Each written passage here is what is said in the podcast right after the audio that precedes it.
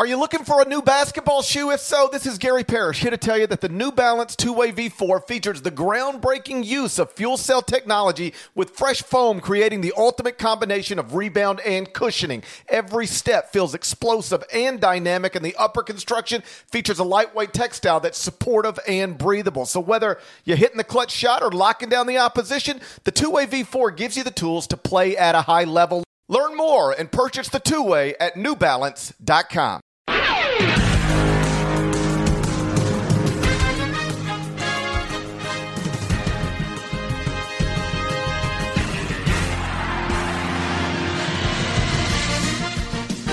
there! It's Gary Parrish. It's Wednesday, March 16, 2022.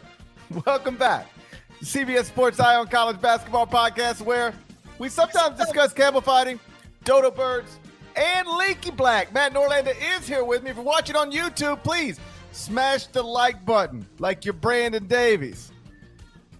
And today, in this episode, one last time before Thursday and Friday ruins everybody's brackets, we're going to go through every single first round matchup, for better or worse. We'll pick, it, we'll pick every game straight up and against the spread, and they will count towards our final four and one total. So hopefully, this is where I pass dead leg once and for all. Okay, guy. Once and for all. You do have a shot. Volume play right here. This Volume where- play. This is where I'm making my run. Did you make it easy on Nada and send him your picks ahead of time so he doesn't have to write the? Okay, I, I did. No. Nada has all of my picks ahead of time, so just keep track of GPs in real time. Nada. Yeah, yeah. yeah. Sorry. It, ne- it never even occurred to me. Actually, you know that. what? As long as as long as uh Parrish Paris, as long as what you're gonna do here matches exactly what's on the site, then you're good to go. Nada can. Uh, oh. Oh. I mean, I mean, it might. It might. Might not. Okay. By the by the way, and, by, get- and by the way, you can't be disappointed in that. We were on CBS Sports H, uh, H. We were on something. You and I worked something. together. We were on something, and I watched you that's right. explain how Murray State was going to beat Kentucky and go to the Sweet 16. Like 45 minutes later, on a different thing, you were like, "And I'm taking San Francisco over Murray State." I was like, "What are you? What are you doing?" I'm making my final decision here and now. At the end of the podcast, by the way, to, if you're watching on YouTube, go ahead and get ready. There we go. There we go. Okay, so, so again, treating the listeners like they're a newborn puppy. That's cool. Um, we are going to have our bracket shown on the screen with our picks and the whole deal. So I finally have finalized my deal. I'm not happy with it, but I just got to live with it and accept it. And whereas the final four and one during the podcast, you, you can never actually go anywhere on a site and see it. All of our tournament picks, straight up and against the spread, are documented with records, the whole deal at CBSSports.com.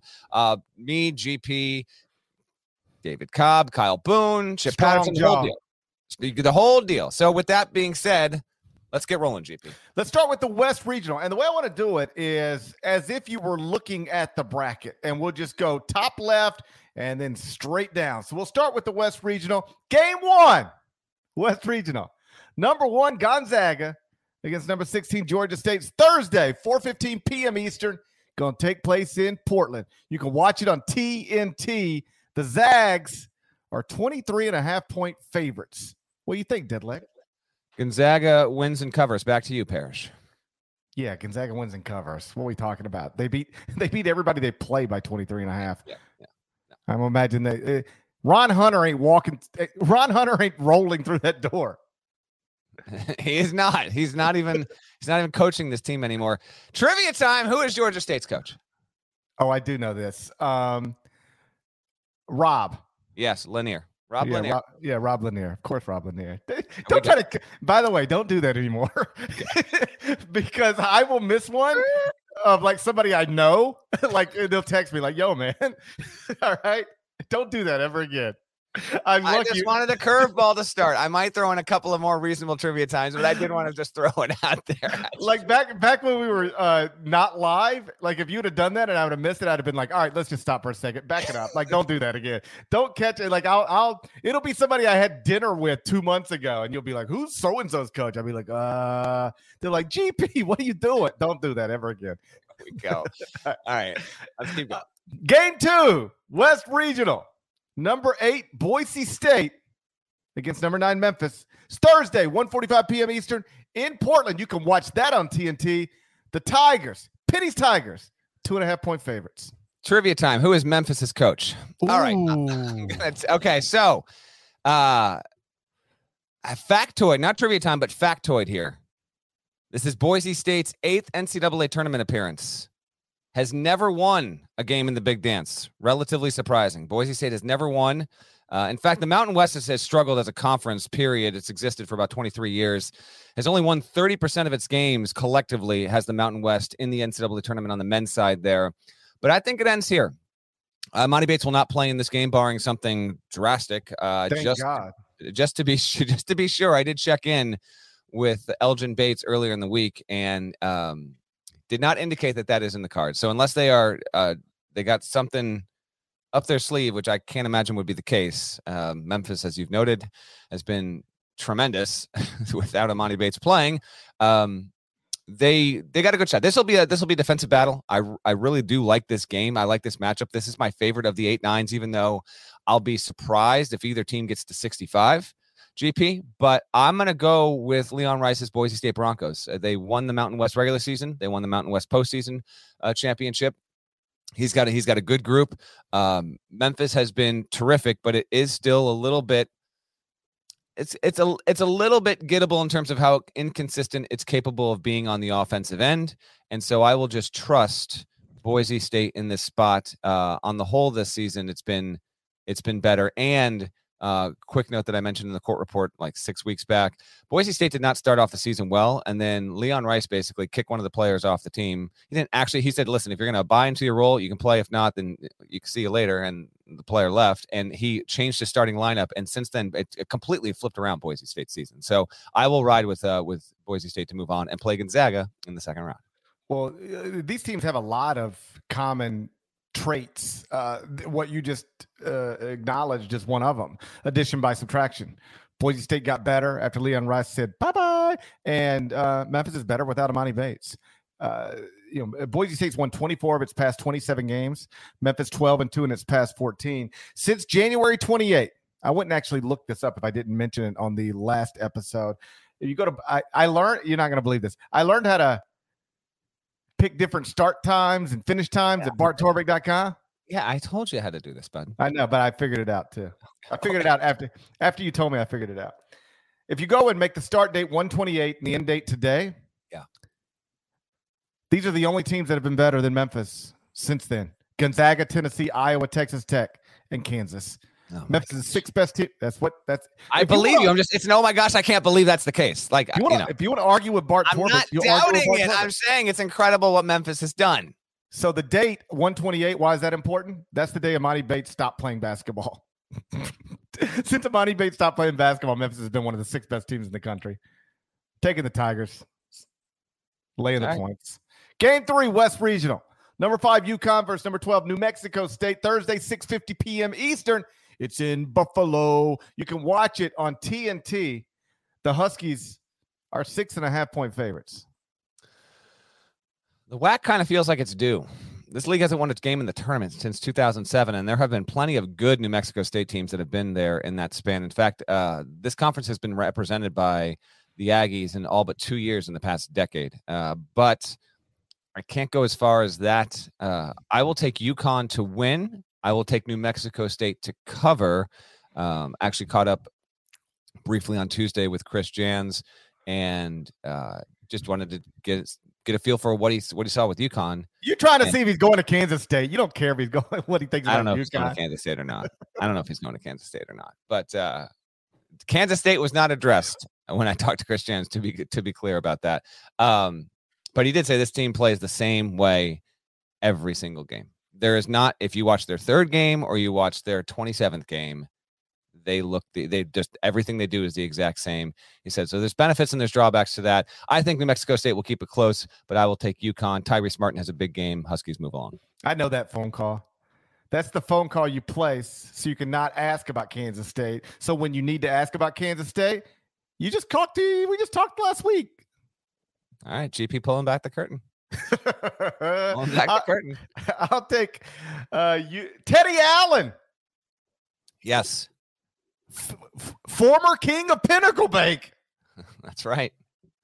Averaging 19.3 points. I think take UConn to win, New Mexico State to cover. Game four, West Regional. Number four, Arkansas against number 13, Vermont, Thursday, 9 20 p.m. Eastern in Buffalo. You can watch it on TNT. The Razorbacks are five point. Is every game on TNT? What are we doing? Oh, dude, I got all the TBS ones. Wait till it gets to me. I was like, are all these games on TBS? I had like nine in a row. I was like, is this right? I, I, know. I had to start double checking myself too. I was like, "What is every game on TNT? This is outrageous." Razorbacks are five point favorites. Here's what Musselman said during media availability earlier this week. He goes, "You You're know, trying to see if he's going to Kansas State." Yeah, I am. must Muss to K State. Here we go. Uh, start up uh, start up the Muss bus. He goes, you know, it's interesting. We play in Buffalo. Vermont's a seven hour drive or whatever. UConn's another team in that. That's a six hour and 15 minute drive. That would be, they would play each other, obviously, if Arkansas wins. UConn wins. So it's kind of like a road game for us against Vermont, quite frankly. We've got to understand that as well. It's not often when a four seed, when you look at your bracket and say, oh, wow, the first team we play is really close to here. If you're fortunate enough to advance, that team's pretty close too. Not much of an advantage there at all. Muss, come on. like, I know it's close, but it's not that close. Yes, Vermont and UConn fans can drive there. Providence is also going to Buffalo. So there will be heavy Northeast contingent showing up there. I don't want to hear any excuses if you're Arkansas. That being said, I am taking eh, your boy Hmm. who grew up in South Burlington, the hard, the hard streets of where Dorset Street hits uh Winooski Avenue, is it? It's been a while, man. But shouts to South Burlington High School. Um, I will take Vermont in this spot. They have been on a tear. Arkansas is completely capable of winning this game by 22 points and making me look like an idiot, but that's fine. Um, I had Vermont at one point in my Sweet 16, and then I just could not stick with it. So I have Vermont merely moving on one game, beating Arkansas. Ben Shungu, Ryan Davis, tremendous one two. And as I think I mentioned on the Sunday night episode, this Vermont team is about even, if not a little bit better than the 13 seeded team in 05 that beat Syracuse, uh, you know, Sorrentine from the parking lot and all that great stuff. So I will go with Vermont and John Becker's crew uh, to move along past Arkansas. This has this is one of my favorite top five, top six games of the first round. I think it's going to be close. Um, Vermont won its conference tournament title game at 39 points. Yeah. What was that about? That's outrageous, dude. it's the largest margin of victory in a Division One tournament title game since 1989. What was that about?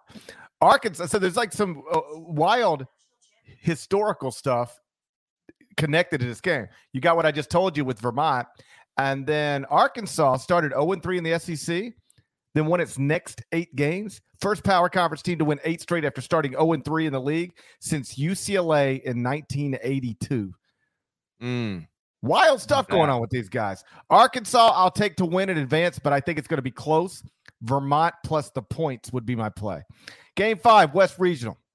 Number six, Alabama against the winner of tonight's Rutgers Notre Dame game.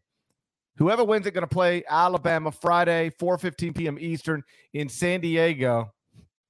You can watch it on TNT. We don't have a number on this game. Obviously, we don't even know who Alabama's playing. How about this? If Rutgers wins, I'll take Rutgers over Alabama. If Notre Dame wins, I'll take Alabama over Notre Dame. That's fair. Trivia time. Last time, Notre, uh, last time Rutgers made back-to-back NCAA tournaments. What year? Oh God. Um, damn it! I read this last night. I read it last night, and then I'm looking here, and I didn't put it in my notes. It's in my notes. Sorry, I don't know. Just take a guess. Guess a year.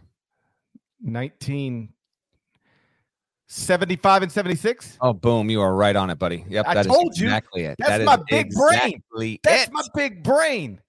75, 70. We haven't gotten to Longwood yet. 75, 76 was the last time Rutgers made back to back NCAA tournaments. I will take Alabama no matter the winner. Uh, for entertainment purposes, I will take Rutgers to beat Notre Dame and to cover in the first four game on Wednesday night. Game six, West Regional.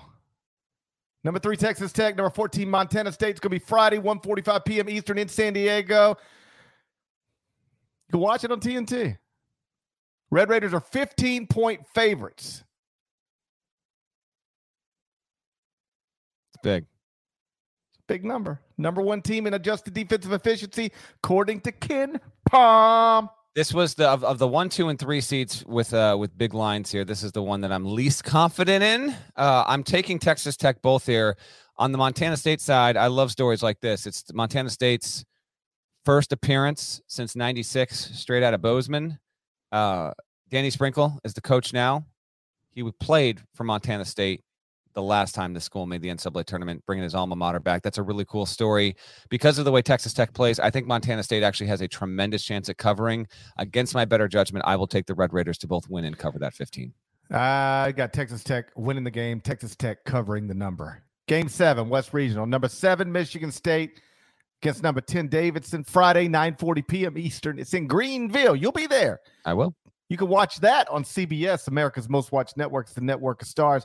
The Spartans are a one point favorite. What kind of Michigan State team are we going to get here, GP? The kind that gets eliminated. Okay.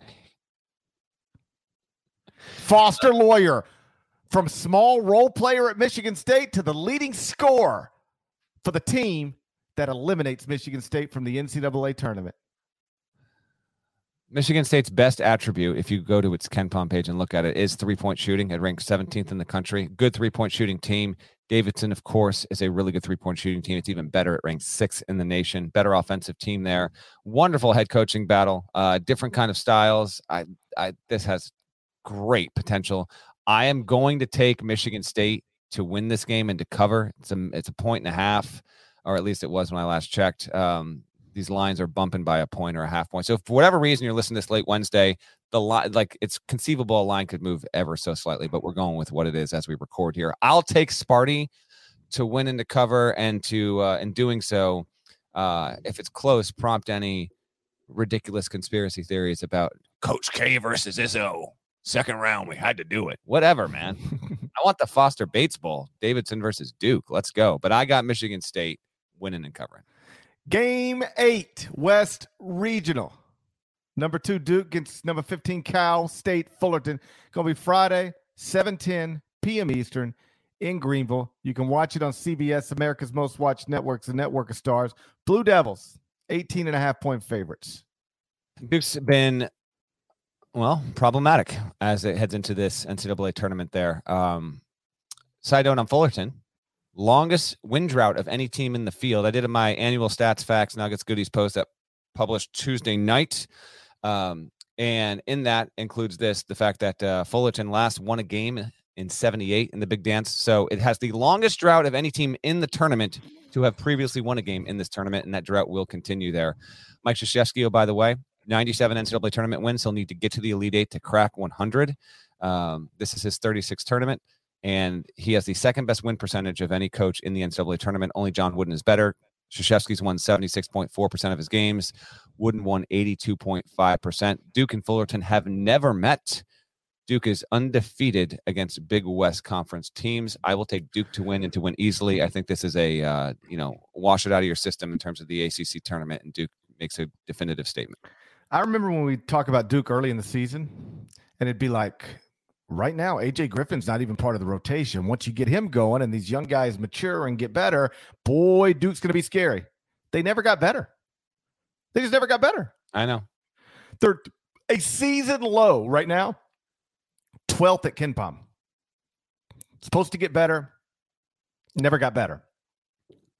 I do have a win in this game, though, obviously, and covering the number.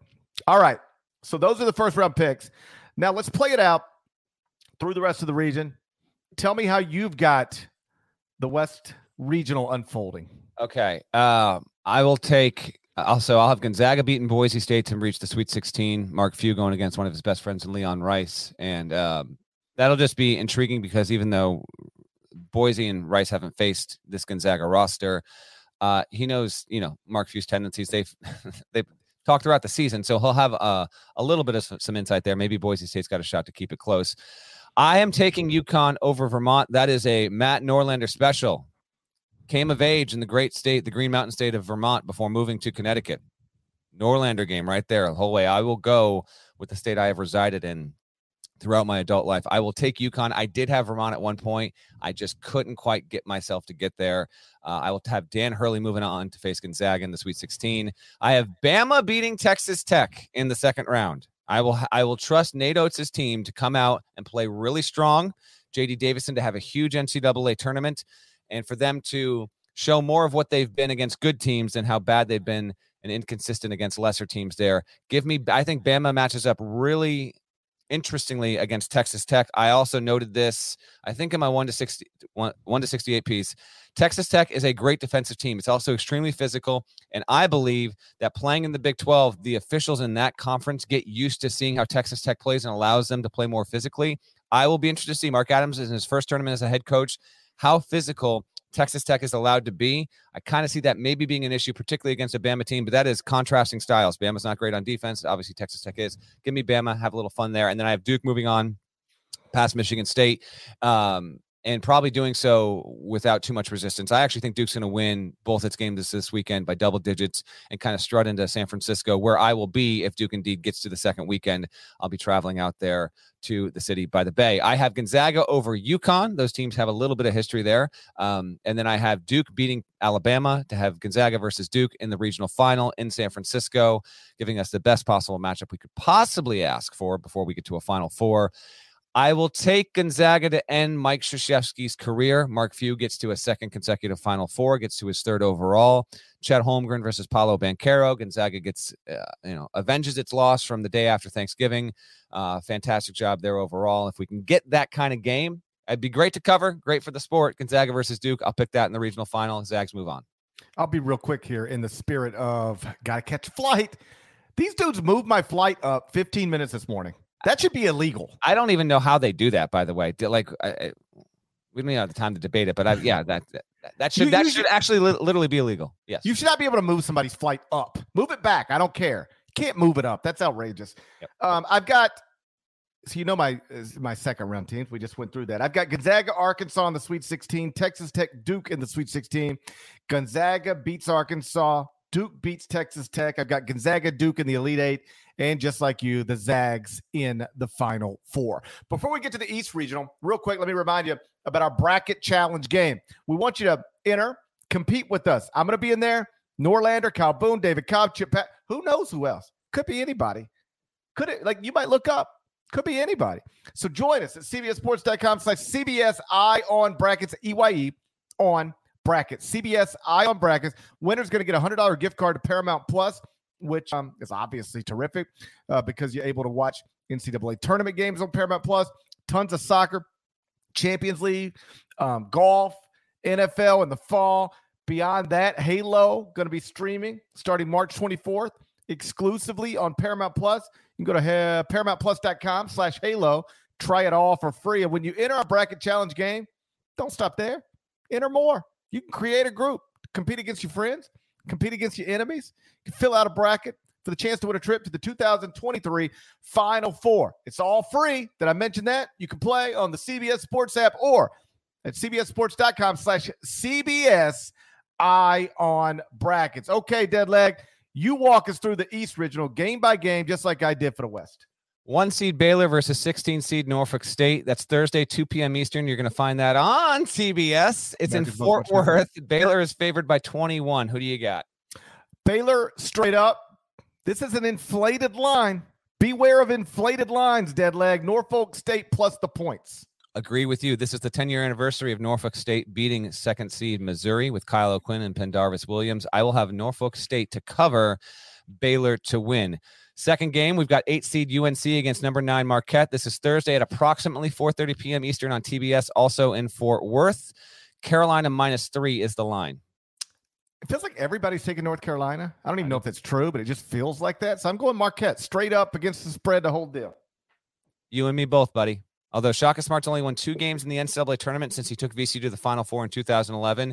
Way too much action, momentum on Carolina here fade the public, go Marquette. It's an 8 9. It's essentially a, a coin flip of a game, uh, even though there's actually a lot tighter lines between bigger seed dis, uh, disparities and some other games. Go Marquette. I I, I do like uh, Justin Lewis to have a big time game here, and Carolina's obviously capable, but I just I'm I'm just fading the public on that. Number five, moving scooting down the bracket. Number five, St. Mary's He's going to play 12 seeded Indiana. Obviously, got the win over Wyoming. A uh, bit of an ugly game. Trayce Jackson Davis was awesome on Tuesday night, 29 points. They forced Wyoming into 19 turnovers, and they hopped on a bird, flew out to Portland. They will play Thursday at 7:20 on. You guessed it, it's on TBS. Game will be in Portland. The line is St. Mary's minus three. I'll take St. Mary's to win the game. With all due respect to the internet in Indiana, I'll take St. Mary's. I'll lay the points with St. Mary's as well. I'm going to take Indiana to win this game straight up. So they'll cover and they'll win it out. We will have yet again an instance of a first four team, not just getting through Dayton and then saying see ya, gets through Dayton and gets into the weekend. I will uh I will ride Trayce Jackson Davis. Xavier Johnson is really uh, playing well. Jordan Geronimo had an awesome game. So yeah, I will uh, I will go with the momentum play there. Uh, St. Mary's has been sitting for a long time. West Coast Conference Championship. They haven't they'll have not played in nine days by the time they play this. So I will go with Indiana, which will be on short rest. Next game, scooting down the bracket, we've got four seed UCLA against number 13 Akron. This will be approximately at 10 p.m. Eastern on you guessed it, TBS. The game is also in Portland. This will follow St. Mary's, Indiana, in that building. The line here UCLA minus 14. What do you think? Inflated line. Inflated line alert. UCLA to win the game, Akron to cover. I will go UCLA both here. Uh, the MAC has won a game in the NCAA tournament three consecutive times. So this conference has done well. I don't love Akron in this spot. The last time John Groce was here as the head coach of a MAC program, he took Ohio to the Sweet 16 uh, more than a decade ago. So he has had success at this level in this kind of bracket. But I will go with UCLA to win, kind of pull away. I actually think this this is a late night Thursday tip. To me, this one kind of just uh, you don't need to be too locked in on it. I think they kind of breeze on by, and it's not too dramatic. Scooting on down, one of the best first round games we've got on the board here. Number six Texas, number eleven Virginia Tech. This is in the East region, Friday, approximately 4:40 p.m. Eastern on you already know it. This game is going to be on TBS. Yes like 36 others. This is in Milwaukee. Texas minus one was the latest line. I will be interested to see if this line moves again before we get to tip. Again, Friday, approximately 440. This is really uh this is the squeeze in game as we leave the afternoon and get into the evening. This this really could uh, set the table for a fun Friday night back end session. GP UT minus one. What do you feel? I'm taking Texas, you know, laying the point straight up. I don't feel great about it though. I'm going to take Virginia Tech both here. I'm completely swayed by what I saw in person. And I, frankly, I'm going to take Virginia Tech because it has rated well in the metrics all season. And it, Texas has as well. Don't get me wrong, but it's clearly been more inconsistent in play.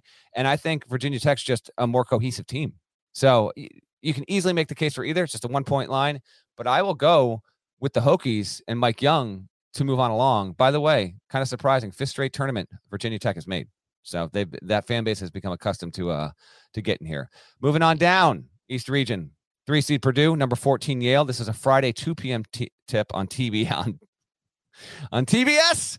It will it will uh it will come before we get Texas Virginia Tech. It's in Milwaukee.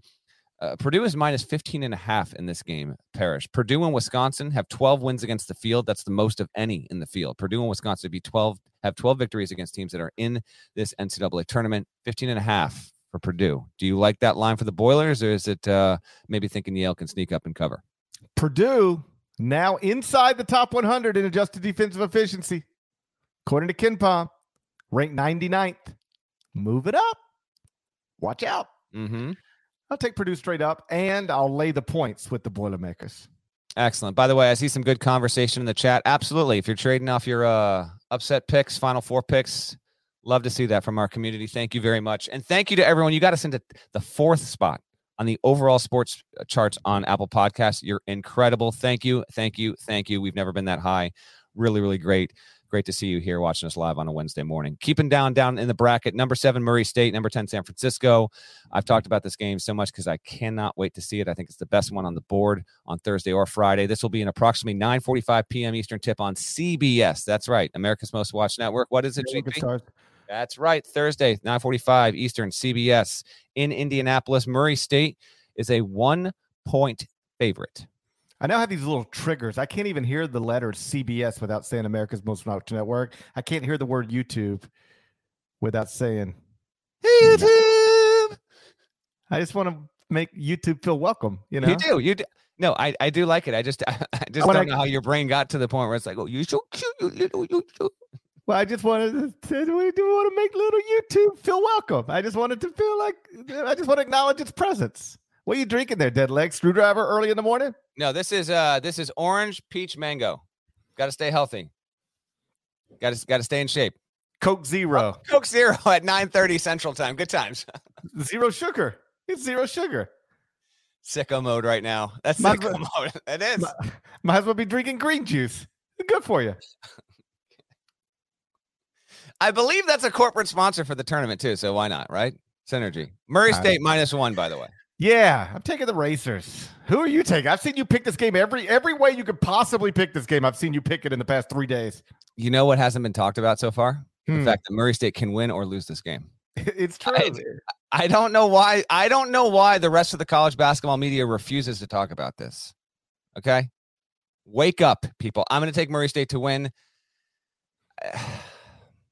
I just, I, I don't, I don't know. I don't know. Okay, I just taken Murray State. I can see this going either way completely. San Francisco can win or lose. Murray State can win or lose. You're not getting this analysis anywhere else. By the way, the last time Murray State was in this spot was 2012 when it was a six seed. It did win one game before losing in the second round. We will agree. We will take Murray State to win and to cover. If Murray State loses that game, is it the final game for Matt McMahon with the Racers? I'm going to say yes. Me too. There's too many jobs open. There are too many jobs, and he's been too good. I, I'm going to say it's his last game. With the, I'm saying this is the last season he'll coach with Murray State. I think that's true as well. Uh, last game, 2C Kentucky versus number 15 St. Peter's. This is a Thursday, 7 10 p.m. Eastern tip on CBS. It will come right before Murray State and San Francisco in Indianapolis. So, relatively local for Kentucky fans to get on up there and get on up there. They will. Kentucky is favored by 17 GP.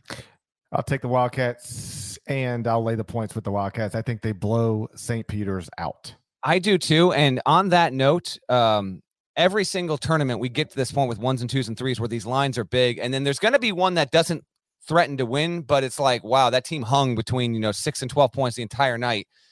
No one's thinking St. Peter's can do this. M- Shaheen Holloway is a really good coach. Uh, I kind of get a feeling St. Peter's is going to make this tighter than I think it can be, but I'm with you. I'm taking Kentucky minus 17.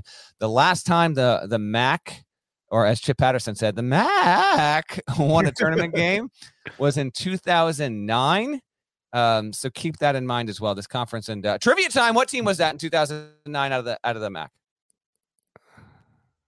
Why are people calling me? I don't have any idea. See, I'm just trying. I- I'm I'm more interested in trying to. Like somebody just called me, and I, I I declined it within a second. That means don't call back, doesn't it? Every time. Is it someone that you feel like you need to pick it up though? No, I, there's nobody. I want Okay, to if you if right you now. do, I mean, you know, I, there's nobody I want to talk to right now. all right, here we go. We both we've both got Kentucky moving along, and uh you're up. So we got to run through the. Oh yeah, we do. We have to run through our picks. Okay, uh, you go. That's right. We got to run through these picks. You pick your bracket first. Yeah, who do you got moving along, et cetera, et cetera. Okay, so at Baylor Marquette, I got Baylor beating Marquette. I've got UCLA getting past St. Mary's, Purdue getting past Texas, Kentucky getting past Murray State. I've got UCLA and Kentucky in the Elite Eight. And then I'm taking the Bruins. I'm taking Mick Cronin, greatest coach in UCLA history, to get to a second straight Final Four. I'm going to take Baylor to get past Marquette. I will take UCLA to beat Indiana.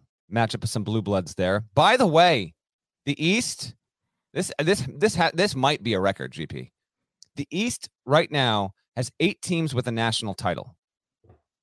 The eight teams are Baylor, Mhm. Carolina, Marquette, Indiana, UCLA, Wyoming technically uh, uh, uh, applied to that. Um, San Francisco, Kentucky. I think that's the eight. I have the total number in my stats and facts post, but I can't uh, I can't bring it up right now. It's a joke how many teams. It's like 40 combined national championships in this region alone. Ton of history. Really, really cool. I will have Baylor playing UCLA in the Sweet 16. I've got Purdue, Virginia Tech in a thriller with the Boilermakers moving along. And I'm sticking with this. You'll see it at the end uh, when he show when Kanata shows our uh, our brackets. I will Murray State, Kentucky in a terrific intra-state battle. I will have Murray State doing to UK what Loyola Chicago did to Illinois last year. I will take the two loss racers and Matt McMahon to beat Kentucky and move on to the regional semifinals, get to the Sweet 16, go to Philadelphia. You got to have some sort of noise here. I will go with that. And then I've got UCLA beating Baylor in an upset. Johnny Juzang, Jaime Jaquez and group making another strong run. Purdue over Murray State. And then I will stick with the Boilermakers, my preseason champion, to win the win it all. Am I picking them to win the whole thing now? Stick around. You'll find out. I will have Purdue making the final four out of the East on the bottom left of your bracket, beating UCLA. And that's how I see it playing out.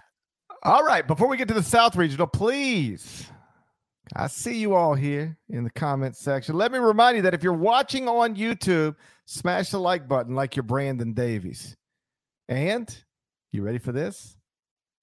Enjoy a word from our sponsors. This is about our legacy. Always has been and always will be.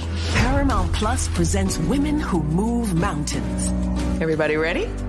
Let's fly. A celebration of the powerful, hilarious, I'm famous! Game changing women who bring our series and stories to life.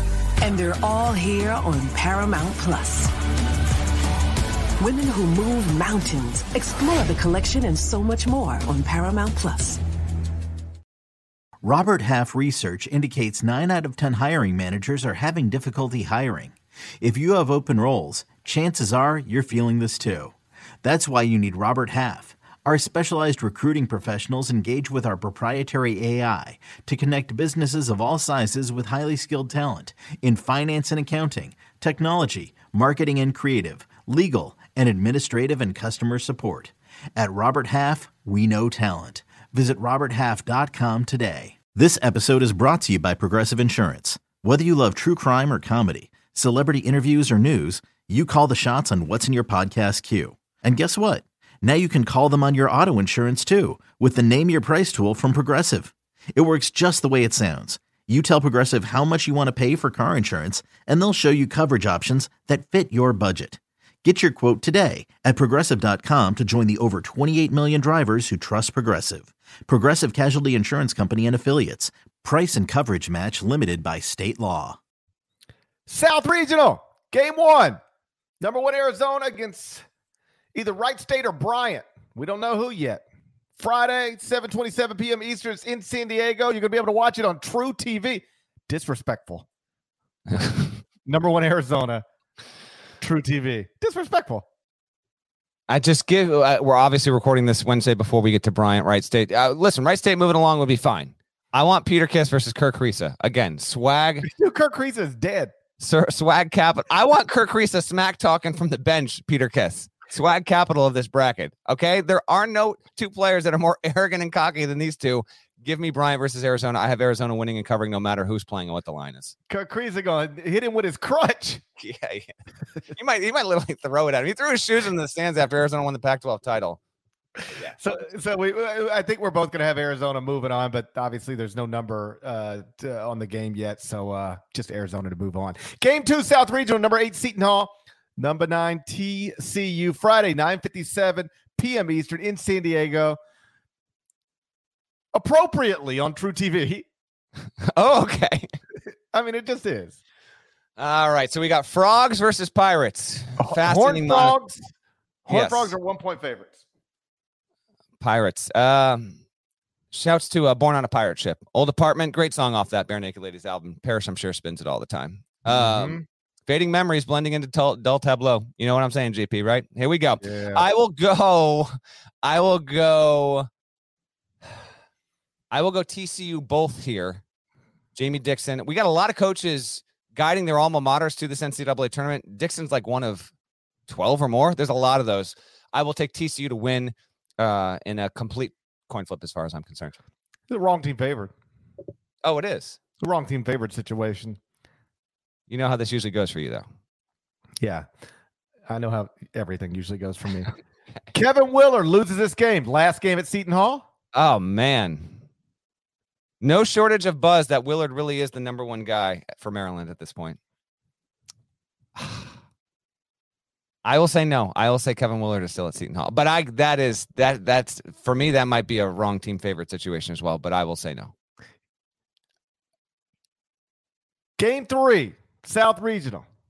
Number five, Houston against number 12, UAB. Friday, 9 p.m. Eastern in Pittsburgh. You can watch it on TNT. The Cougars are eight and a half point favorites. I flipped on this. I had Houston. I'm going to give a shout out right now to shot quality. Um, how about this?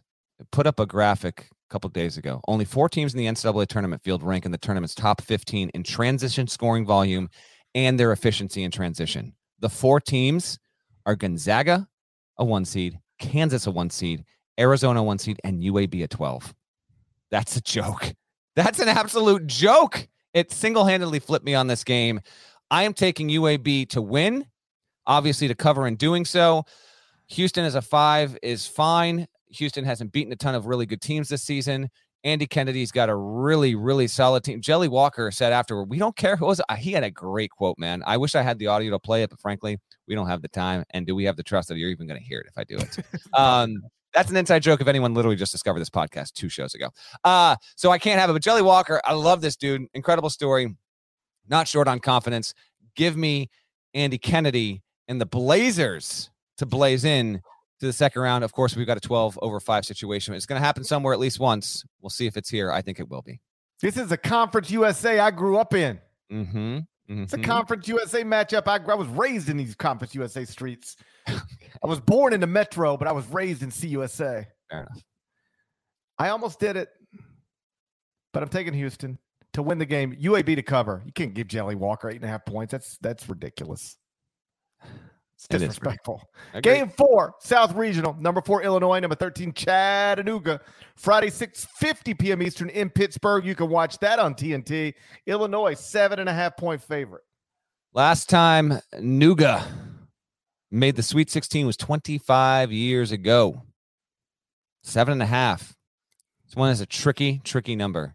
Um, by the way, we are squeezed for time. GP's got to take a flight, but I'm being told by the bosses we have a better live number right now by far than any. I will take when GP scoots out of here, I will take a few questions at the end of the show for the live audience because you guys are like a huge number right now. So we are tight. I will do that at the end because GP's got to catch a flight here. I will take Illinois to win. I will take Nooga to cover.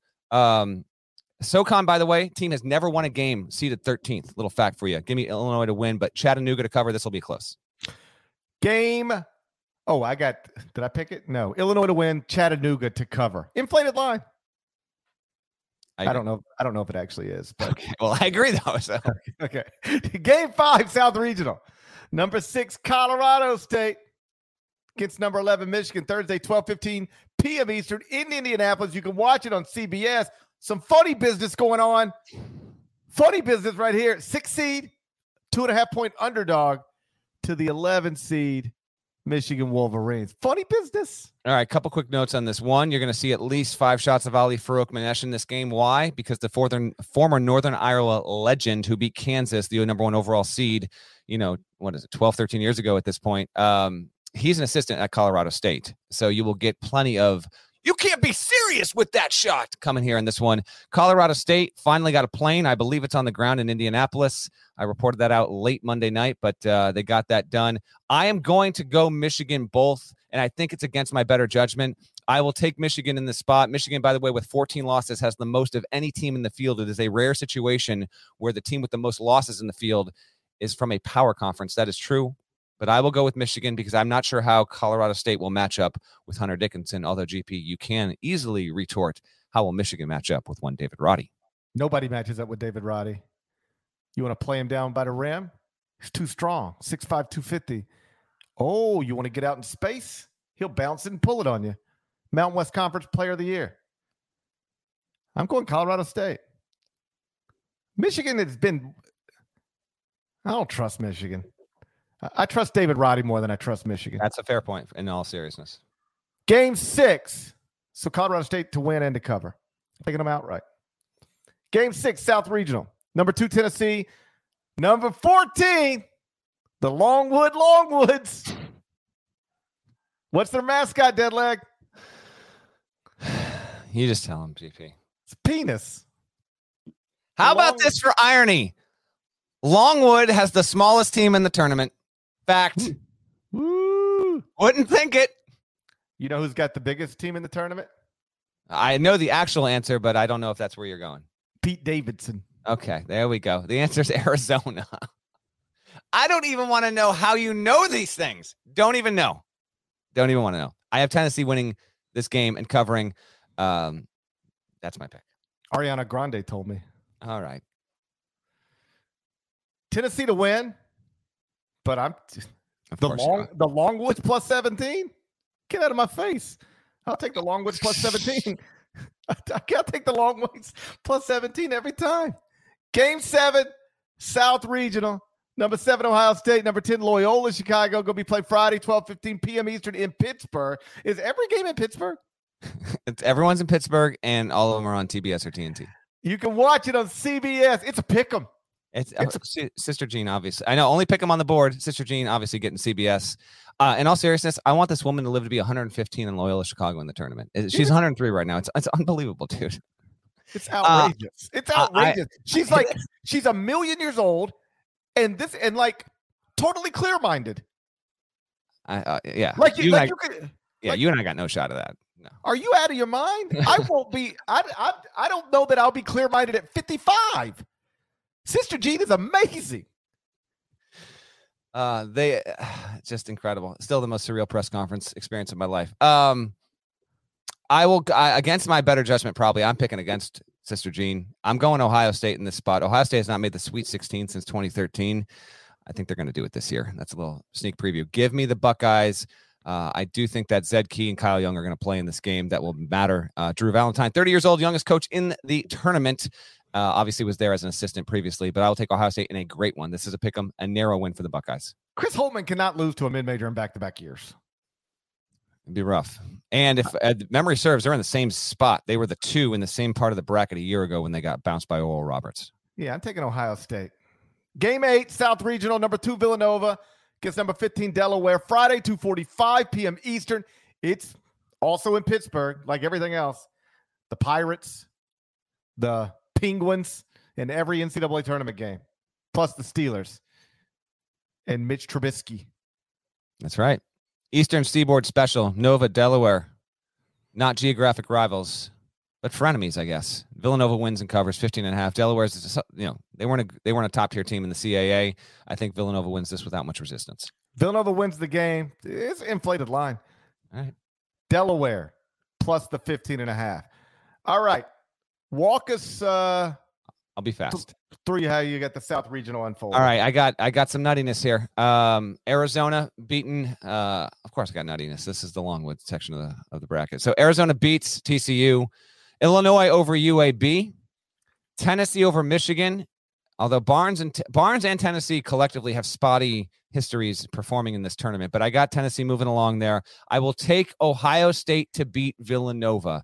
You've got to listen. As my stats facts post showed, a two, at least one two fails to make the Sweet 16 almost every single season. You got to figure out which two that's going to be because it's going to happen again. I've got two twos getting knocked out before. I got Murray over Kentucky. I've got Ohio State knocking off Villanova. And then I will have Tennessee beating Ohio State on the bottom half of the South to move along. And I'm going to do I'm going to take Illinois to beat Arizona in the Sweet 16. And Arizona fans, I get it. You hear this, you are shuddering with thoughts of 2005. But Brad Underwood's team is good enough to do it. I think they're going to put this together. I will take Illinois to beat Tennessee and move along to the Final Four. When we get to the question part, if anyone wants to ask me about that, I'll I'll spend more time there. But I, again, we're we're up against it. And I I got to let GP get out of here pretty quick. The thing that's going to make me late is you continuing to say we're up against it. Okay, I won't say it again. Arizona and Illinois is what I got in the Sweet 16. Uh, also, Tennessee and Villanova. I've got Tennessee over Villanova, Arizona over Illinois, and then I've got Arizona in the Final Four in the first season under Tommy Lloyd. Dead leg, take us through the Midwest. Pete Davidson, by the way. Okay, Midwest, bottom corner, right side of the bracket. Here's this region. One seed Kansas, Number 16, Texas Southern, Thursday, approximately 10 p.m. Eastern. truTV, deservedly so, in Fort Worth, Kansas, 21.5 point favorite. I'm going to take Kansas straight up, but Texas Southern. The great we Johnny are, Jones.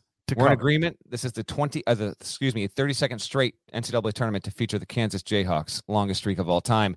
Next game, eight seed San Diego State versus number nine Creighton, Thursday, 7:27 p.m. Eastern on truTV, also in Fort Worth. The Aztecs are a 2.5 favorite. Who you got? I love the Mountain West Conference. I can't pick against it. Give me my Aztecs straight up into cover. Again, Mountain West has a 30% win percentage in its history in this tournament, but I will also be with GP, San Diego State, to win and to cover. Brian Dutcher yet to win a tournament game since taking over for this program from Steve Fisher. I think he does it here. Five seed Iowa, number 12 Richmond, Thursday. Floating somewhere between 310, 320 Eastern, depending on when the first game happens. As a reminder, tournament games usually take about five minutes longer on average to finish because of longer commercial breaks. Bake that into your schedule if you need to. This is going to be on truTV, Iowa, Richmond. Iowa, a 10 and a half point favorite.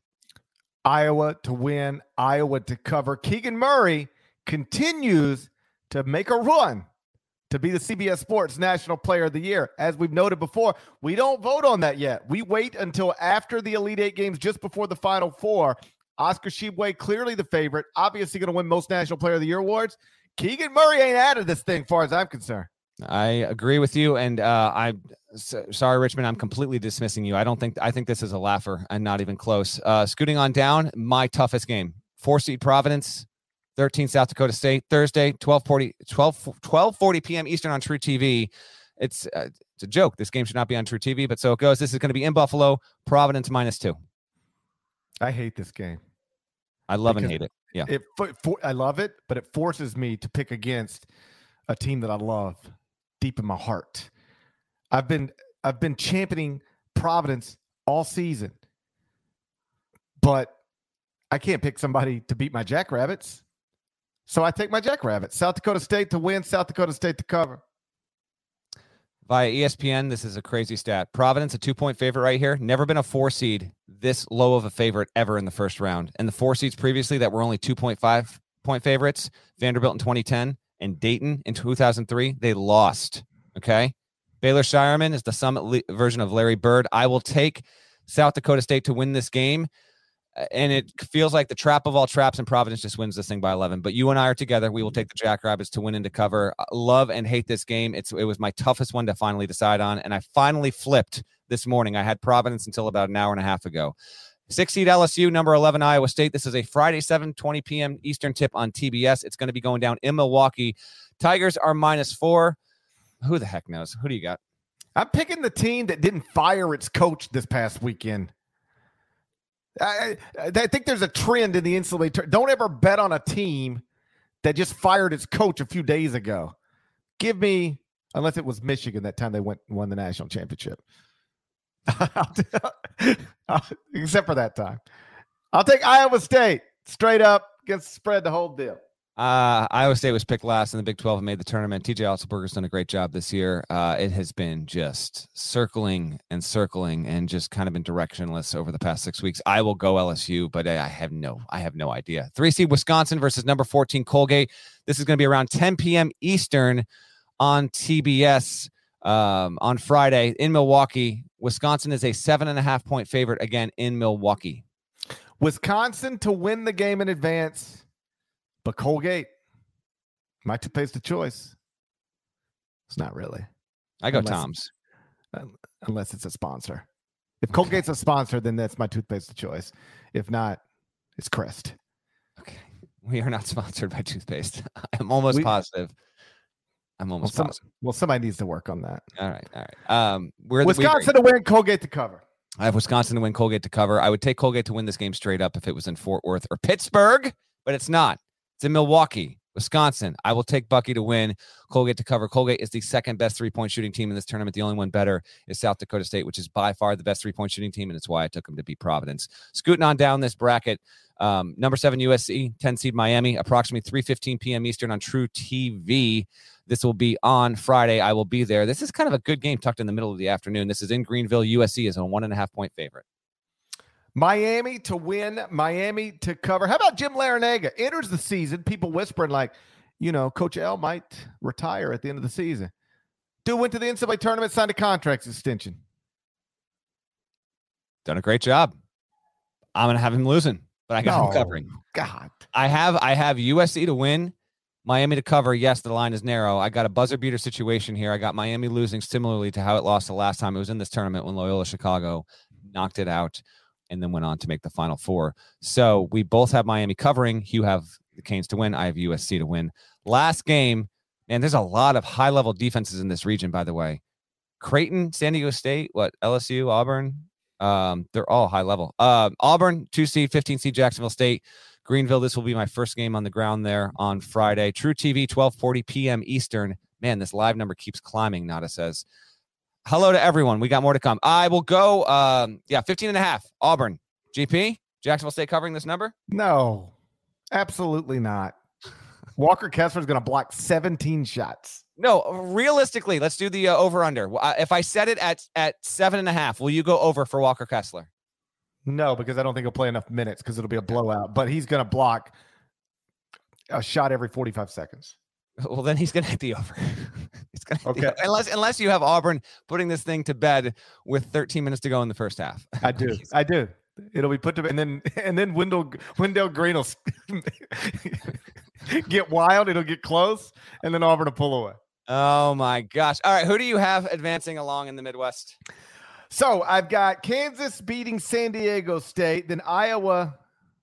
I hate to do this. I apologize to the Jackrabbits, but you know, at some point, Iowa over South Dakota State, Iowa uh, State losing to Wisconsin, and then Auburn over Miami. So then in the Sweet 16, I've got Kansas over Iowa, Auburn over Kansas, and then I've got Auburn beating Kansas. Bruce Pearl back in the Final Four. Some of the comments right now are too funny. I did not see Ed Cooley's reaction in real time when he realized he had South Dakota State, but fair enough. All right, so uh, I will go Kansas to move along, and here's the deal: every year, at least one double-digit seed makes the Sweet 16. Parrish, do you have a double-digit seed in the Sweet 16? I don't know. I just told you everything. Good times. I the only one I had changed to this one. you're the best. The the only one uh, is South Dakota State for me. I will I will ride this team. I am the Jackrabbit ambassador on this podcast. It appears. What? I thought you might be with me. You don't got in the regional semifinals. Okay, well, fix it then. Yes, I do. You're changing it. Yes. You're changing it right now. Yes. Okay. This podcast rides with the Jackrabbits. I'm not gonna let you do. I'm not gonna let you go further with the Jackrabbits than me. Okay. So wherever you take them, I'm Oh, taking God. them. I'm taking them at least this there. Team, they're going to lose by 15 to Providence now. What are we doing? But I do have South Dakota State playing Kansas. I've got So Wisconsin. do I. I know, I know. I've got Wisconsin over LSU. Wisconsin has uh, uh, just I they're low in KenPom. I get it, but they have a wonderful, wonderful draw here. Auburn over USC in an FBI special there, and then I've got Kansas over South Dakota State. You want to take them there? Are you? No.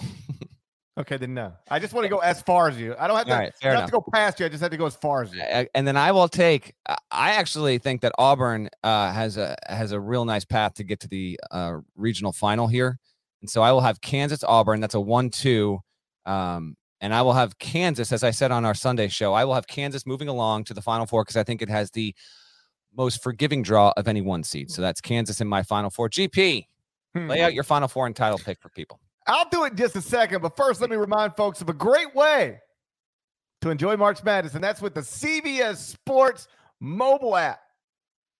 It's your home for not just watching the games on CBS, but also the best lightning quick college basketball scoreboards, updating brackets, expert picks, and the latest news on all the action for the men's and the women's tournaments. The app is free. Just go search CBS Sports in your app store. It should be your go-to sports app for everything. Let's see. Let's see how. Let's see how ride or die you are with the CBS. Is it on your first page of your phone? Come on, man. It's in there. It's the first page of the phone. Of course. Of course. Absolutely. Got to make sure there's no. Yeah, I'm good. Uh, There would be nothing that I would. Now I'm looking at my phone. I'm like, please God, don't let anything stupid be on the cover of my phone. exactly. no, I'm good. 18 unread texts, 18 unread GroupMe's at the moment, though. So there we go. Are you the type that can let things sit on your phone like that? That says like only at only at this time of the year. I can't. I can't look Yeah, I at it. just, it's too nuts. It's too busy. Yeah, I have to clear. I have to clear it out. Like if, if it says I've got seven emails, I have to go in and just delete them, or I got to show that I cannot look at numbers on my screen pop up like that. And you, and you go grab my wife's phone. She got seventy eight text messages, fourteen phone calls, and eight hundred emails. Her the cover of her phone just stresses me out to even look at it. God, You got a plane to catch, my man. This is your final four title pick. If you're watching on YouTube, you can see it. But for everyone listening, how do you have this? How do you have this playing out? Gonzaga, UCLA in the Final Four for the second straight year. I've got Gonzaga beating the Bruins once again. On the other side of the bracket, I've got Arizona and Auburn in the Final Four. I've got Arizona winning that game. Gonzaga, Arizona, Mark Few, Tommy Lloyd in the title game. New Orleans, first Monday in April. And the Zags will win a close game and be national champions for the first time in school history. And if you idiots ever tweet me about Gonzaga again, it's going to be an auto block within seconds. Without a doubt. Um, this I here real quick on yours. I like the fact this is an unconventional GP Final Four here. You usually you'll go ones and all twos. I like the fact you mix a little UCLA action. And Auburn is uh it's not a contrarian pick, but a lot of people are not riding the Auburn wave right now after how they played down the stretch. I think that's uh I think that's pretty good. We are past our deadline for you, GP. So how you want to do this? Because this stream is going to keep going. Do you want to just give shouts and, and then log off, or do you just want to say see ya and, and go catch your plane? Shouts to Devin Dowdy. Shouts to Chester, South Carolina. Shouts to Wendell Lee. Legend. Averaged zero points in two games for Baylor in the 1994 95 season. Shouts to Larnell. I'll let Deadleg close the rest of this thing out. He said he's going to take questions. I will. I'll listen on my way to the airport. People want to know why your wife's phone's getting blown up so much, by the way. So think about that before the they want to know who's finding your wife. Is it, is it a reverse Sydney Sweeney situation? That's a, that's what they want to know. It's a decent question. It's something to think about. It's something to think about. I'll talk to you guys again late Thursday night. We yes, we are going to do a late, like twenty minute podcast. It's going to be late after the first round. If you watch, if you listen and watch on the West Coast, we'll be right in your wheelhouse. East Coast, you'll probably get us in the morning, but we will have a reaction Thursday podcast for you. I'll let you guys take it from here. Bye bye. Another day is here, and you're ready for it. What to wear? Check. Breakfast, lunch, and dinner? Check. Planning for what's next and how to save for it? That's where Bank of America can help. For your financial to-dos, Bank of America has experts ready to help get you closer to your goals. Get started at one of our local financial centers or 24-7 in our mobile banking app. Find a location near you at bankofamerica.com slash talk to us. What would you like the power to do? Mobile banking requires downloading the app and is only available for select devices. Message and data rates may apply. Bank of America and a member FDIC.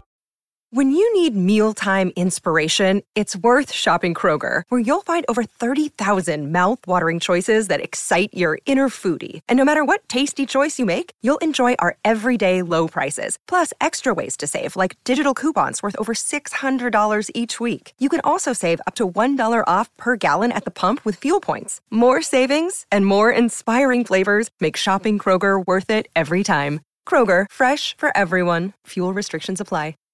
Bye, GP. All right, here we go. Okay, now it's time to have some fun. First of all, Nada, if you could bring up my bracket, my man. Thank you to everyone watching.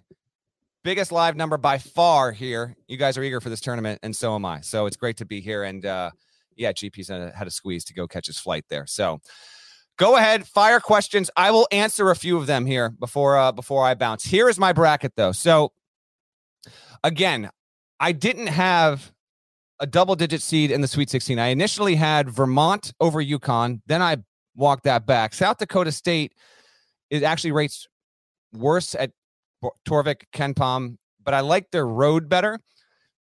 And again, you have to put at least one into the second weekend. They get there every single year. I'll try and read you guys off some of the stats and facts. Um, here's the here's the CBS Sports app if you're watching. Every year, I kind of toss out just a huge, huge old batch of uh, of facts and trends and things to know there. And one of them is that you always get at least a double digit seed, almost always. There's been like one or two tournaments where that hasn't happened. As for my final four, you can see it here on the screen. Uh, not if you want, if you can zoom in, might want to just a little bit. If that's doable, if not, that's fine. I'll read it. Gonzaga out of the West region. I've got Purdue over UCLA out of the East. Beautiful. Um, I'm just going to ride with the Boilers to get it done. Offensively, I I trust what Purdue has from a personnel standpoint. And we've seen Purdue be good in the tournament in some recent years. I, you know, remember when they gave Virginia arguably one of the best tournament games of the past decade? They didn't make the Final Four, but Painter has had some success. I know it lost last year to North Texas. I get all of that, but I will. I just think that guys, that East is. I think it's ripe for some real noise there, and I and I I would be surprised if Baylor comes out. I just think Baylor's too banged up. Uh, but Baylor's going to try and do what hasn't been done since 2007 make consecutive, uh, win the championship, and then go to the Final Four the next year. Last time that happened with any team was Florida 06 and 07. On the right side of the bracket, yeah, I'll take Illinois to beat Tennessee. Illinois is similar to Purdue in this regard for me. Kofi Cockburn, Alfonso Plummer, Andre Curbelo, they those guys have the talent to to to push through. And I've talked with Brad Underwood a couple of times this season. He has maintained to me that this team's you know, focus, big picture. They know what it felt like last year to get knocked out the way they did. It was a it was rough. I mean, Illinois had a wonderful season and then got completely bounced and and housed housed by Loyola Chicago. I think Illinois in this spot recovers well. It's a good enough offense and a good enough defense while not being a lead on either side. It's still uh, it moves the ball well, and I and I don't know. I, I I think Jacob Grandison is like one. He's going to be the guy that no one's talking about. He's a really good three point shooter. He comes up big. I am banking on Curbelo to be a level above. If you want to sell, and I I don't even think I mentioned Trent Frazier, who by the way is a top ten defender in the country. If Curbelo can play within himself and still be that you know uh, have that just that wow factor, I think Illinois is representative of what I've been talking about all season long the one line, the two line, the three line. And I told you the four line would have teams capable of winning the national championship. And while I don't have Illinois winning the national championship, I think it's going to be good enough to do so there. So I will have Illinois beating Tennessee. Arizona has a few weird trends going against it, which is why I'm going to fade it. Um, first time coaches, you know, making deep runs. It happens. It's not overly common. Arizona's the least experienced team in the field. You normally don't have teams with new coaches and lacking tournament experience making deep runs no matter where they're seated. So we'll see. I think Arizona is clearly good enough to do it. I also, frankly, got to see how good Kerr Kriisa can be with that ankle. Without him, I do think Arizona is a different team. Yes, they look good in the Pac 12 tournament. They look great. But I'm going to play the averages here. Give me Arizona into the regional semifinals. That those games will be um, in San Antonio, by the way, and I'll take Illinois to beat Tennessee uh, a lot of orange there in that one. And then, yeah, I got Kansas. Final four Gonzaga over Purdue. Uh, wow, nada. As I do this live here, Nada said we just hit more than 5,000 subscribers on our YouTube channel. You're all awesome. My goal at the start of this season was to be at 5,000 the night the title game tipped. And you beat that by like three weeks. You're incredible. Thank you. Thank you. Thank you. I am going to get to your comments once I explain my champion. Gonzaga over Purdue has the potential to be just unbelievably awesome.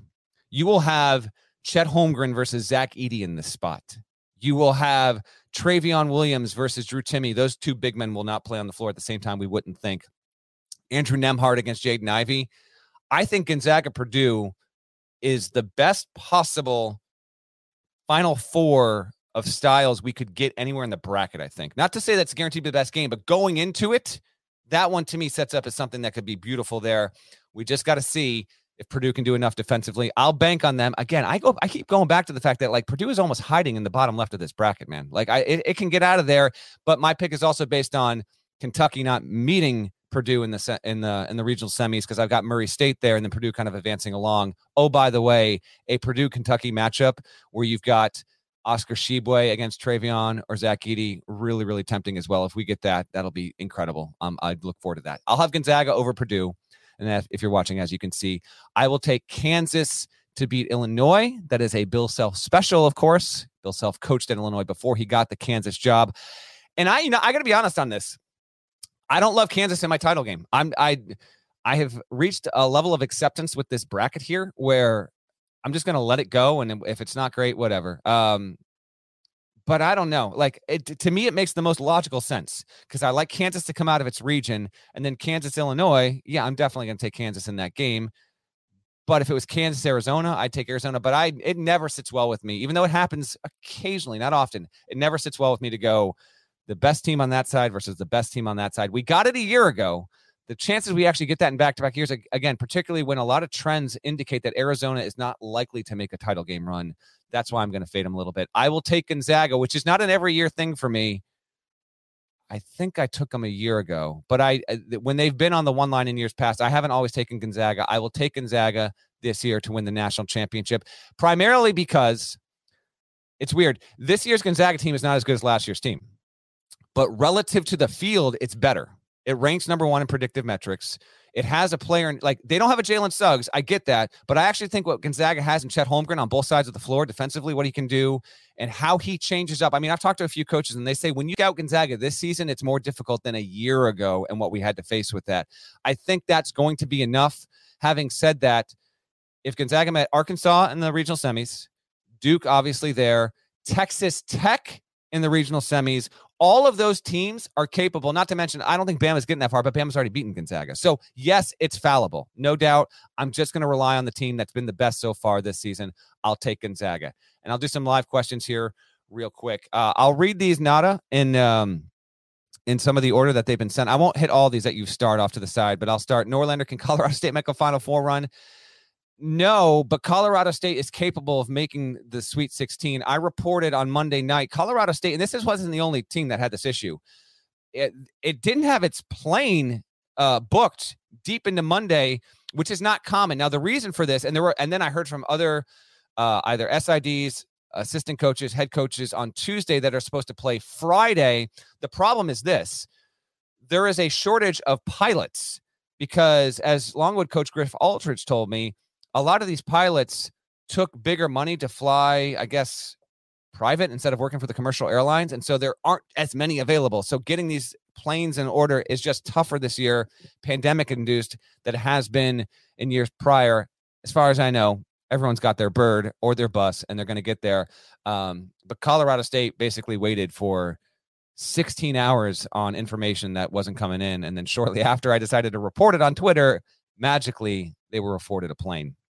I'll go to the third question here. If Duke gets upset in the first r- weekend, can the Eye on College Basketball Pod refer to it as K's none shining moment? We will not be doing that. It's not unthinkable that Duke loses in the first weekend. I think Michigan State and Davidson are both capable. I wouldn't bank on it. Again, I will be wherever Duke is for CBS Sports, CBS Sports HQ.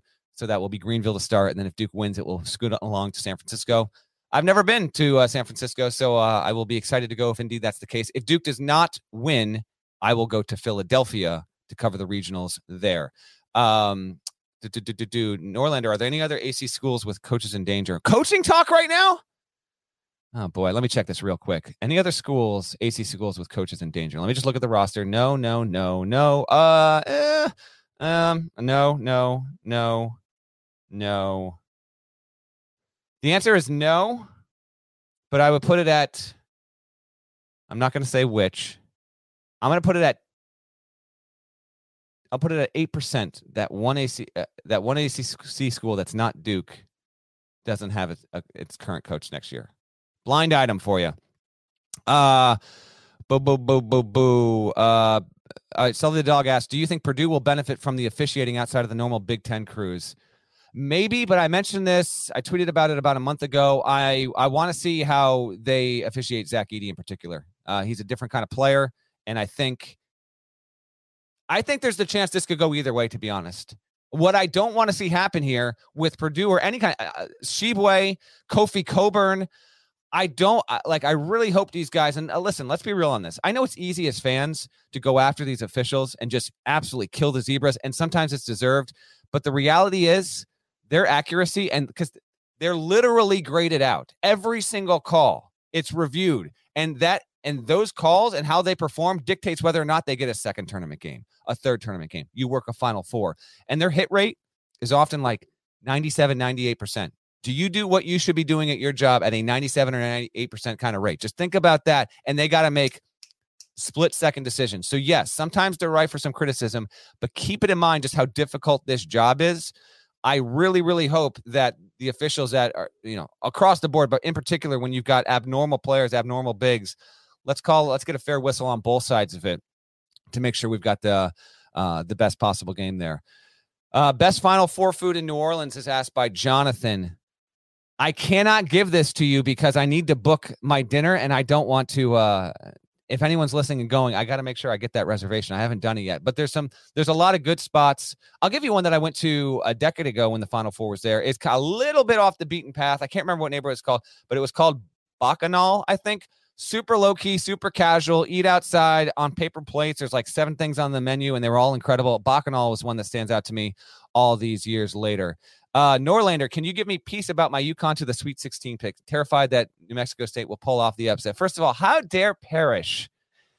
How dare he call me out for talking to Chris Jans? Yes, Chris Jans might potentially be a coaching candidate, but in all seriousness, I called about 18 coaches in the tournament yesterday just to see. I wanted, particularly coaches in the 512s, the 710s, the 89s. I wanted to get a feel on what they thought off record about the opponents that they were facing and, and how they were how they were thinking they were going, going to fare um because these coaches are just going on like two or three hours of sleep uh and so I called Jans on that. Yes, Jans is potentially in the mix. Like he's one of like six guys at least that is in the mix for Kansas State right now. And I don't even know if he's going to be wind up being the leader for that. We'll see on that. Um, I'm told the Kansas State job isn't expected to close, by the way. Anything can happen at any point.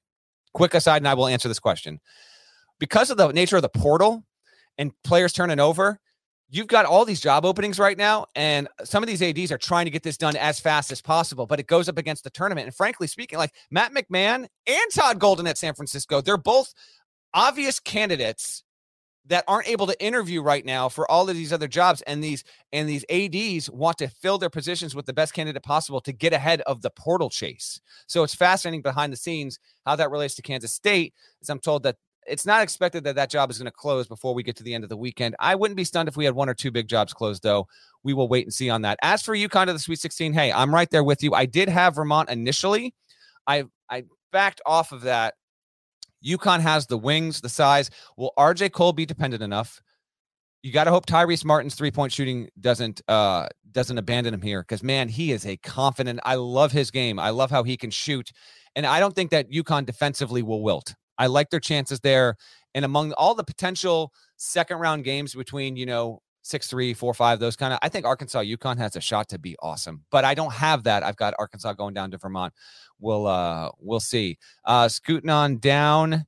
Uh, I'm gonna die. Listen, I appreciate the non-hoops questions, but I'm we got a huge audience here. I'm gonna I appreciate some of these music questions, but I'm gonna pass on them for now. Off season, we'll do mailbags. I'll hit all that stuff.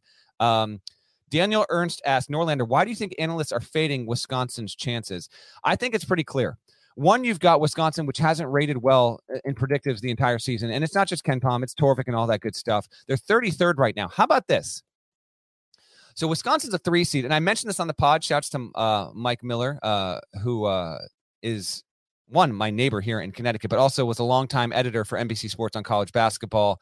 Uh, great dude. And I'm sure he's listening to this pod. So uh, great to hear from you, Mike. He he and a few people tweeted at me that Wisconsin's not the lowest seeded team at KenPom to ever get a three. New Mexico in 2010 was 40th.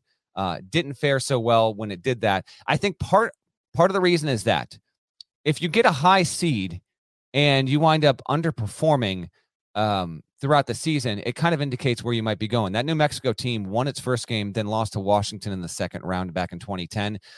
Johnny Davis is mostly mostly healthy, but how healthy will he be? Greg Gard's done a wonderful job this season. Um, remember, Wisconsin in the preseason wasn't projected to even be a for sure f- tournament team. Uh, it takes care of the ball, which I like, but it's not a lead on offense or defense. Doesn't rank in the top 35 in either. Slightly better defensively there. And I'm just telling you, Matt Langel is another coach. Like I don't know if he'll get a bigger job this year. He's going to be coaching outside of the Patriot League within a year. I got to believe it. He's back in the tournament again, and this is the second best three point shooting team. And they gave Colgate a real run. Like it was until there was like eight minutes to go in last year's tournament against Arkansas where the Hogs pulled away there. Um, so I think that's why. But I've got Wisconsin Sweet 16. I love their draw, as I mentioned before. Um, Nate Rhodes asked, best double digit seed, not including Michigan, to make it to the final four. I guess this is meaning like the double digit seed that I think would have the best chance at doing so. Let me look at this bracket real quick because Michigan's actually a really good, they're a really good candidate. Um, double digit seed. Because remember, UCLA did this last year. Oh man, it, ooh, that's actually a really good question. The best double-digit seed chance to make it. Metrics might tell you Loyola Chicago. It's hard to see though. They don't have the wins, but the metrics might tell you Loyola Chicago. Um, metrics would also tell you San Francisco. They don't have the wins. Power conference team. Like I don't know if Indiana can do what UCLA did. Michigan's clearly the answer to that. Yeah, hmm. Yeah, I think uh I have them losing, but I think it's I do think it's Loyola Chicago because of the draw too. That would be my pick.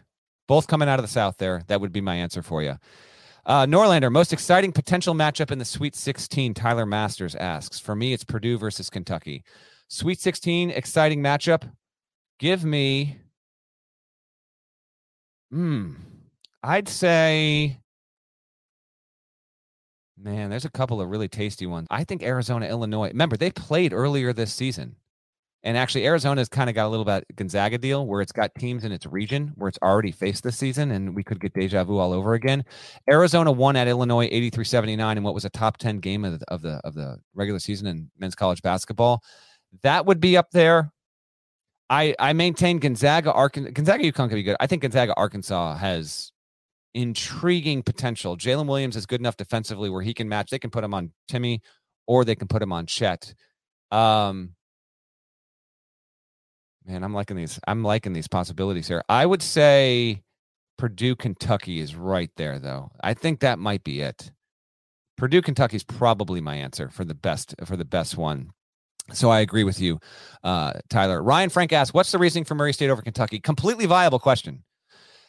Part of me is doing because here's the deal, man. I got Kentucky number three in my overall rankings, one to sixty-eight. So I think Kentucky can win the national championship. I, I don't I don't doubt their capability. Oscar Tshiebwe is my national player of the year. By the way, Kentucky has the number one rebounder, Tshiebwe, and Sahvir Wheeler is the leader in all assist men in this tournament.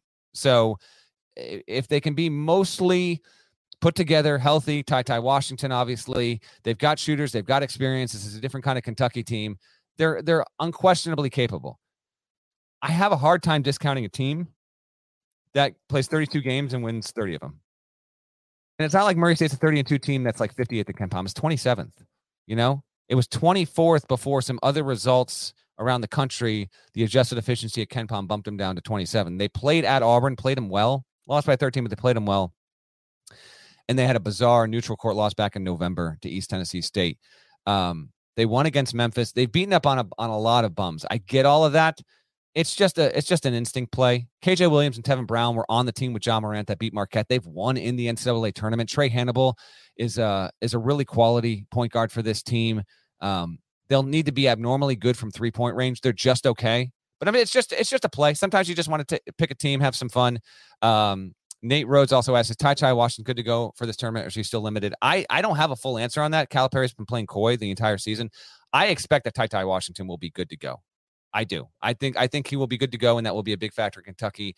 Um, if I did not have Kentucky losing to Murray State, I would have Kentucky in the Final Four, and a part of me would actually probably pick Kentucky over Gonzaga. But again, have a little chaos in your bracket. Nothing wrong with that. Uh, Angelo asks, "Do you think the pressure of Coach K's last season is getting to the players? They don't. They look tight. They don't look like they're having fun. There's a case to be made for that. But I actually interviewed the players before the Carolina game, and we t- each each like five of them. We talked for five to seven minutes on this exact thing. And I'm just telling you, they were all very convincing in laying out why they have not felt pressure to do so in K's final season. They've been playing for themselves. It's been a wonderful opportunity.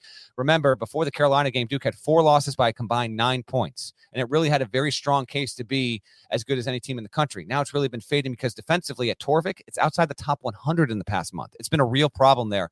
I think at some level it's there, and I actually kind of wonder if privately they're going to feel it even more because like once you get to this is hard to explain once you get to the tournament and I'm only saying this through the lens of how I cover it, being on the ground and and you know going to the press conference and seeing the teams. The actual pacing, your everyday life going through the tournament, it's different from the rest of the season. You're in a new city. The NCAA schedule is different. The way you practice, how you practice, everything just has a little bit of a foreign feel to it. I don't know if that will ultimately be a good thing or a bad thing for Duke because that that environment of like, whoa, this really is this really is like the last of it. I'm intrigued to see intrigued to get down there on Thursday, how Duke responds to it. I think it's going to respond well. Again, I got Duke getting into the Sweet 16 and not getting pushed too hard in either of its games. And then Phil asked, Norlander, how do you feel about AQ teams in the first four? It feels unfair to me. I'd rather have the first four with at large bubble teams only.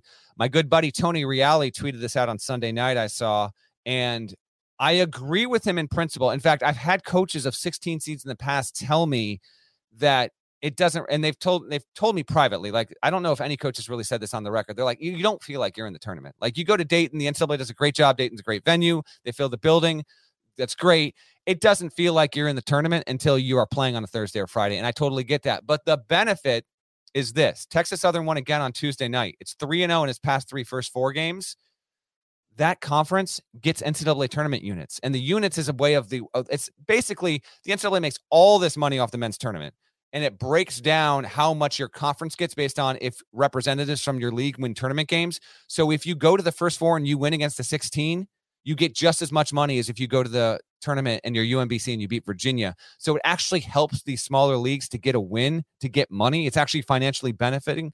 But from the player perspective and that experience, it's like a half measure, which is unfortunate. I just wish the tournament would have had the guts to stick at 64 period. But when the Mountain West fractured from the WAC, what this goes back to, and I got to wrap here pretty quick, but when the Mountain West fractured from the WAC, when that happened, conference commissioners, athletic directors, and the NCAA refused to stick at 64. It was like, no, no, no. Why are we why are we eliminating that large bid? We have another conference that's fine, but we're sticking with the same number. So they went to 65. Remember, this is now two decades, two plus decades since this happened. And so then when they made the decision to expand to 68 more than a decade ago, because thankfully they didn't expand to, you know, 72, 80, 96. They were just like, all right, we'll just go 68. We'll do some at large teams, some automatic bids. We'll do it in Dayton. It's always just like a little bit of, it's just kind of the ribs poking out of the bracket a little bit. It's fine. I've come to, to accept it, but nothing's more pure than a 64 team bracket selection Sunday. Like there are people watching and listening to this that have no idea what I'm talking about. They, they know, but they never lived it. The idea that on selection Sunday, no social media. You wait the entire day to get that show and you see that bracket. And then the next morning you go out. Dude, I know I'm to sound old here. I don't care. This was all you go out the next morning, you buy the USA Today color version of that big bracket, you cut it out, you write your picks in, and you have to wait until Thursday to get to that first game. And you weren't able to watch all the games. You got one game, and then in like 94, they were like, all right, we're to go two screens and you're to watch both these games for 95 seconds. And then we're to pull away. And, and there was a magic to it in terms of okay, you saw the score on the screen. When are they going to bring it? And like your game might be a laugher. Then they bring in that other one. Then we went to quad box. Red Zone did not invent the quad box. Okay. CBS did back in the 90s. Uh, it's better to be able to watch all the games now, but there was something that was really awesome about the anticipation of the 64 team tournament era. And it was really, really, really cool. So um, I appreciate everyone dropping in questions. There's been a ton. I wish I could get to more again, I want to thank everyone for subscribing to the YouTube channel, getting us so highly rated on the Apple Podcast charts. That's really awesome. We are going to have. I'm going to give you our schedule as I as I uh, as I bounce out of here. We are going to have tournament recaps after every single round going forward, not including Wednesday night first four. So on Thursday, Parrish and I will probably do about 20, 25 minutes after the games are done. He's going to be in studio. I'll be in Greenville. That will be a late live podcast, but we will go live on YouTube and we'll kind of keep it tight because it's going to it's going to be after 1 a.m. Eastern. Then on Friday, since I'm covering games, that I believe is Booner and GP. They'll do a full episode recapping the first round, setting the table for Saturday. I will be back on Saturday for a shorter 25, 30 minute episode to recap what we just saw there. And then on Sunday night from Greenville, I'll be there. GP will be in New York. We will do a full Sunday recap and then look ahead to the Sweet 16. So we will have you covered uh, across the board. Please continue to send reviews if you can. Uh, they certainly help. Please spread the word. So many of you are doing that. Thank you all so much again. I am encouraging you again to join our bracket group. That number is growing significantly. We will have prizes. We will be tracking, and uh, we want to get that like to north of 2,000 people. So continue to join with all of that. Um, keep those likes going. I'm I'm seeing right now need 10 more likes to get to 169. Nice. Plus 100. And I'd like to see that number get there. Um please please please. So thank you, thank you, thank you. A little bit of a different pod here cuz GP had to scoot on out and catch the plane, but since the live number was so good and you guys are as geeked as I am for this uh, tournament to start, Seriously though, like how great is this feeling on Thursday morning tomorrow? You wake up and the actual tournament as we know it to be is going to be starting. It's going to be incredible. I will be getting up at about 5:30 in the morning to fly to Greenville. so I will be on the ground there, getting a spot to watch some games. I'll go check in on some press conferences, do all that great stuff. It feels amazing to have this tournament back the way that we love it. 14 sites spread across the country, traditional format, traditional TV windows, all that good stuff. Um, I can't wait. And as a reminder, I'm going to give you TV schedule for Thursday. Since a lot of people listen to this on Wednesday afternoon or maybe even Thursday morning before we get to the games, here is your Thursday schedule, TV schedule. It's like Norlanders, shut up and let's get out of here. I will, but I got the mic right now. So uh, we're going to take advantage of this, giving people a huge episode as promised. Here is your Thursday TV schedule. You got Michigan, Colorado State kicking off this thing at 12:15. This is an awesome first window. Then you got South Dakota State Providence at 12:40. That's truTV. And then Memphis, Boise State at 145 on TNT. That is such a great one, two, three. The fourth game, probably a laugher. Baylor, Norfolk State, two o'clock. I get it. So those are your first four. And then after, so you got Ian Eagle, by the way, on the Michigan Colorado State game. That's great stuff. Eagle will be on the Longwood Tennessee game at 245, Richmond, Iowa. Georgia State Gonzaga, and then Marquette Carolina is the second one. Um, Marquette Carolina, 4:30. About that's going to be yeah, that's going to be that's going to be that late squeeze before we get to the night session. Then at night, you've got New Mexico State, UConn, TNT. 650. St. Peter's, Kentucky is your 710 tip on CBS. Shortly thereafter, 720 on TBS, you will have Indiana St. Mary's, and then you will have Creighton, San Diego State on 727 on truTV that's a pretty solid. Your first window on Thursday in the afternoon and your first window on Friday night. Those are pretty solid windows. And then the late window here. Love a dramatic late window. Just give me something insane happening at 12:05 in the morning on, on a Thursday or Friday, and I think we got a chance here. Sometime around 9:25, you'll have Arkansas versus Vermont coming out of Buffalo. Brad Nessler on the call with my guy Evan Washburn doing sideline. San Francisco Murray State is your 9:40 Thursday night on on on CBS. Ian Eagle on the call. Jim Spanarkel. Shouts to Jamie Erdahl. Absolutely.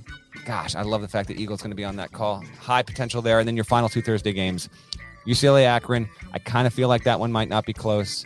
That's Andrew Catalog, uh, Catalon, Steve Lappas, and shouts to Andy Katz. He's doing sideline there. And then the last tip will probably be Kansas versus Texas Southern out of Fort Worth, truTV 957. That's your Thursday schedule. I'm going to wrap here. Thank you to everyone. Continue to subscribe, rate, like, you know the drill. We will see you again on late Thursday, early Friday, live on YouTube. It'll be in the feed for you if you wake up Friday morning. I'm Matt Norlander. Talk to you soon. Have a great Thursday of the first.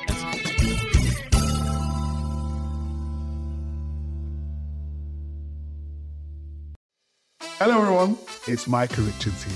You might have seen me on CBS working on their Champions League coverage over the last couple of years. I wanted to tell you about an exciting new podcast that I've been working on it's called The Rest is Football. It's me, alongside Gary Lineker and Alan Shearer, two absolute legends of the game. The show combines topical debate from the world of soccer along with outrageous tales from our careers. And I mean, outrageous. Just search The Rest is Football wherever you get your podcasts. All the best from Big Meats.